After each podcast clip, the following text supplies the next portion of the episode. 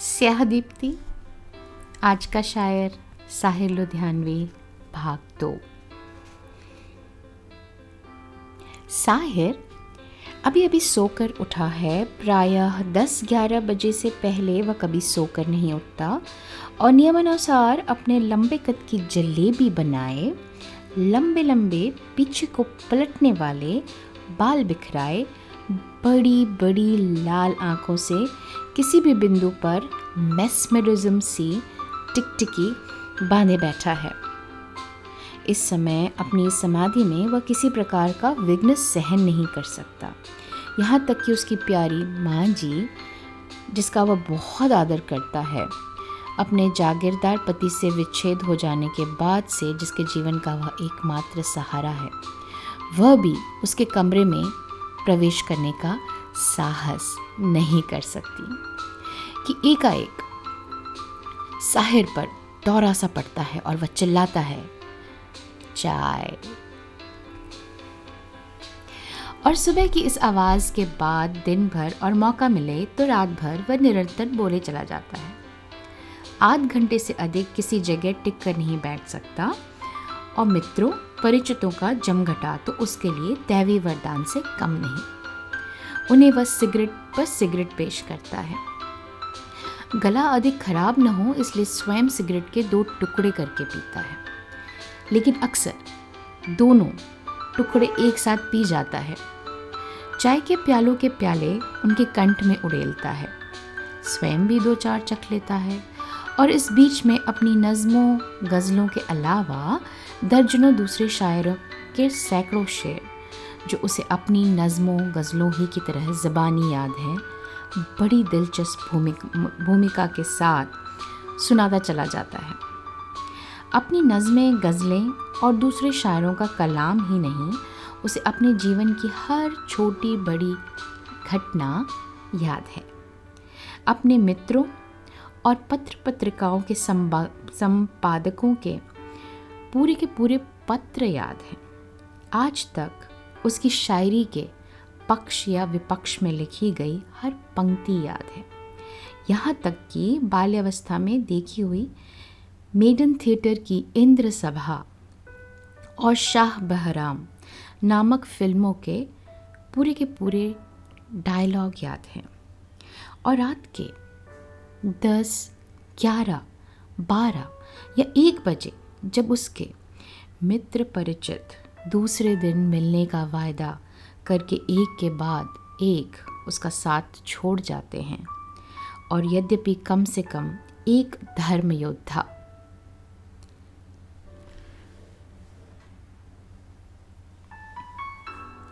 उस समय भी उसके साथ होता है।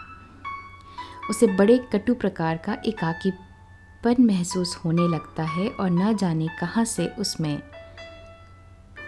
बोहेमियनिज्म के ऐसे भयंकर कीटाणु घुस आते हैं कि उसे संसार का प्रत्येक व्यक्ति अपने मुकाबले में तुच्छ बल्कि कीड़ा मकोड़ा नज़र आने लगता है। प्रकाश पंडित जी ने कहा है, ये धर्म योद्धा कौन था? तो दीवारों के कान तो होते हैं पर ज़बान नहीं। इसलिए अपनी कभी कभी समाप्त न होने वाली बातें सुनाने और हामी भरवाने के लिए साहिर एक आध मित्र को स्थायी रूप से अपने साथ रखता है। उसका पूरा खर्च उठाता है और सिवाय सुनने के कष्ट के, उसे और कोई कष्ट नहीं होने देता।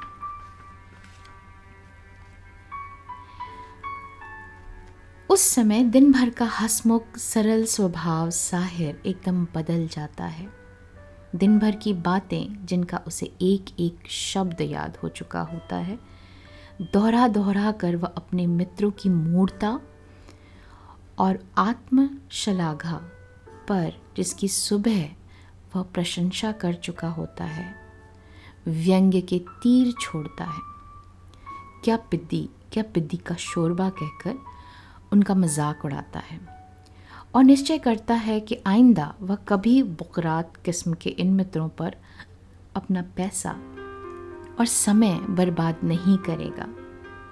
लेकिन दूसरे ही दिन जब उन मित्रों पर उसकी नज़र पड़ती है, वह लपक कर उन्हें बाहों में भर लेता है, उन्हें चाय के बजाय विस्की पिलाता है और डट कर खाना खिलाता है। और उनकी मूर्ता, आत्मशलाघा की प्रशंसा करके आप ही आप एक प्रश्न चिन्ह बन जाता है। यह प्रश्न चिन्ह रास्ता चलते चलते कभी बहुत आगे निकल जाता है, कभी बहुत पीछे रह जाता है। एक ज़रा सी बात पर उकता जाना, शर्मा जाना, घबरा जाना उसका स्वभाव है। और जहाँ तक कोई निर्णय करने का संबंध है, जीवन की बड़ी बड़ी समस्याएँ तो क्या? किसी मुशायरे में नज़म या गज़ल सुनाने से पहले वह यह निर्णय नहीं कर पाता कि उस समय उसे क्या चीज़ सुनानी चाहिए।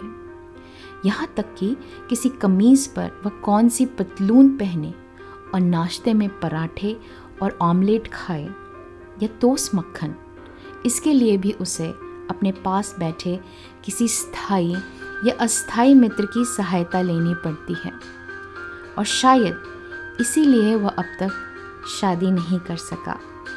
दूसरों की पसंद की हुई लड़कियाँ वह पसंद नहीं करना चाहता और स्वयं पसंद करने की, करने का सवाल ही पैदा नहीं होता।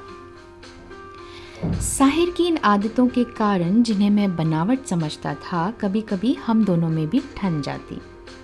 मैं महसूस करता कि वह मुझे मुफ्तों मुफ़्त धर्म योद्धा बनाए चला जा रहा है और मैं, चूँकि कीमतन भी इसके लिए तैयार न था इसलिए उसका मज़ाक उड़ाने और उसे नीचा दिखाने का कोई अवसर हाथ से न जाने देता था।